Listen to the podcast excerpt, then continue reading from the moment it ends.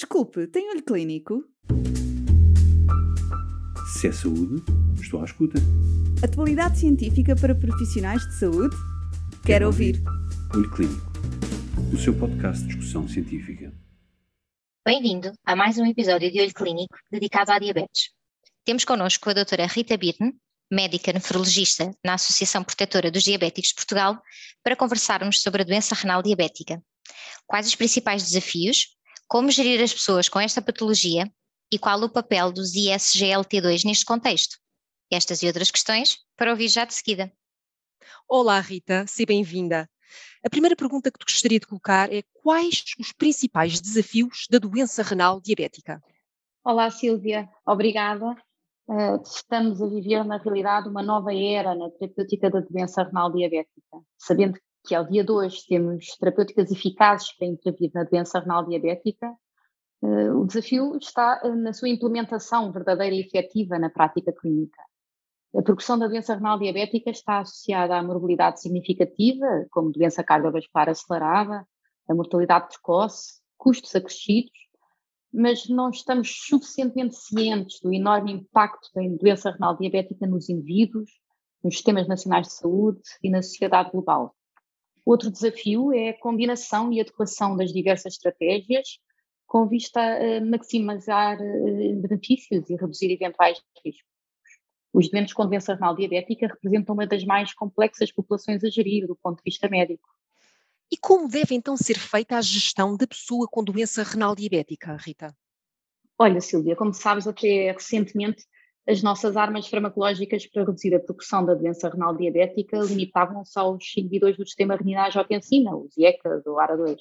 Agora, a gestão moderna da doença renal diabética tem forçosamente que passar por uma estratégia integrada, no sentido de reduzir a progressão da doença renal crónica, bem como evitar e tratar as suas complicações, com uma melhor articulação entre as diversas uh, especialidades e uma maior intervenção na educação terapêutica em parceria com o doente. Inclui forçosamente intervenção nos hábitos de vida, como atividade física regular, dieta equilibrada com restrição de sódio, inibição de alimentos processados, controle do excesso de peso, o controle glicêmico, que é fulcral na microvasculopatia, o controle tensional, a introdução do inibidor do sistema renina-angiotensina na presença de albuminúria ou de hipertensão arterial, titulada até à dose máxima tolerada e com monitorização do potássio e da creatinina, a introdução de um inibidor do cotransportador de sódio glucose tipo 2, a utilização de estatinas e de outras medidas para reduzir as complicações cardiovasculares e ainda controlar e antecipar toxicidades através de uma monitorização regular e ajustes terapêuticos. Qual a mais-valia dos inibidores do SGLT2 na doença renal diabética? Será que nos podes referir em traços gerais os dados mais relevantes publicados? Bem, nos vários ensaios randomizados e controlados com os vários fármacos desta classe, os inibidores SGLT2 demonstraram inequívoca nefroproteção, incluindo redução da perda progressiva da função renal ou débito filtrado medular e da albuminúria. Também nos ensaios observacionais no mundo real, tem vindo a confirmar-se o benefício nos autocampos renais associado aos inibidores SGLT2. Apesar do efeito antihiperglicémico se esbater para débitos filtrados medulares reduzidos, em consequência da redução da filtração e, portanto, com menor quantidade de glicemia total filtrada e excretada, sendo praticamente inexistente para débitos filtrados medulares inferiores a 45 ml por minuto, não há atenuação da magnitude do benefício renal pela diminuição do débito filtrado medular. Mantêm-se também, para os vários estadios da função renal, os efeitos na redução da albuminúria em 30% a 40%, na redução ligeira da pressão arterial sistólica, na redução modesta do ácido úrico e no aumento da hemoglobina e do hematócrito. Há igualmente um efeito na redução ponderal que persiste na doença renal crónica. Os ensaios clínicos com inibidores SGLT2, desenhados especificamente em doentes com patologia renal, para avaliar prognóstico renal, foram parados prematuramente por eficácia e isto acontece pela primeira vez na história da nefrologia. Os benefícios renais são consistentes e transversais nas diversas populações estudadas, quer sejam doentes com diabetes tipo 2 e alto risco cardiovascular, doentes com doença aterosclerótica cardiovascular estabelecida, ou doentes com insuficiência cardíaca, ou doentes já com doença renal crónica clínica, e independentemente não só do estadio de doença renal, como também do controle glicémico, do controle tensional, ou da restante terapêutica, incluindo em doentes já com todas as terapêuticas modificadoras de prognóstico instituídas, antidiabéticos, antihipertensores, diuréticos, estamos a falar de reduções de progressão ou falência renal com necessidade de diálise ou transplante na ordem dos 40% on top da terapêutica padrão, que inclui os inibidores do sistema renina angiotensina. Estes ECOARA2 não tinham ido além dos 20% de redução desses mesmos objetivos nos estudos que os coroaram como nefroprotetores na doença renal diabética há 20 anos atrás. Para além da evidência de nefroproteção por si só, o efeito cardioprotetor dos inibidores SLT2 é tão ou mais pronunciado na população renal. Não só se verifica uma redução expressiva na hospitalização por insuficiência cardíaca, como também uma significativa redução nos eventos cardiovasculares major na população com doença renal crónica, na mortalidade cardiovascular e até mesmo na mortalidade global. Estamos assim perante fármacos nefro e cardioprotetores, que por sua vez também melhoram o controle glicémico naqueles eventos que, claro, têm diabetes tipo 2 e função renal preservada. E em termos da sua segurança no contexto de doença renal?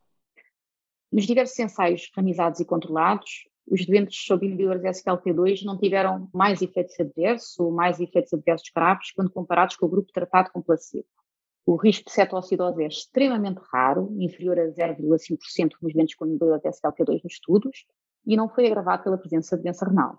A utilização dos inibidores SLT2 não se associou a risco aumentado de lesão renal aguda em comparação com o grupo placebo, antes pelo contrário, existe até alguma evidência de proteção de lesão renal aguda com a utilização destes fármacos.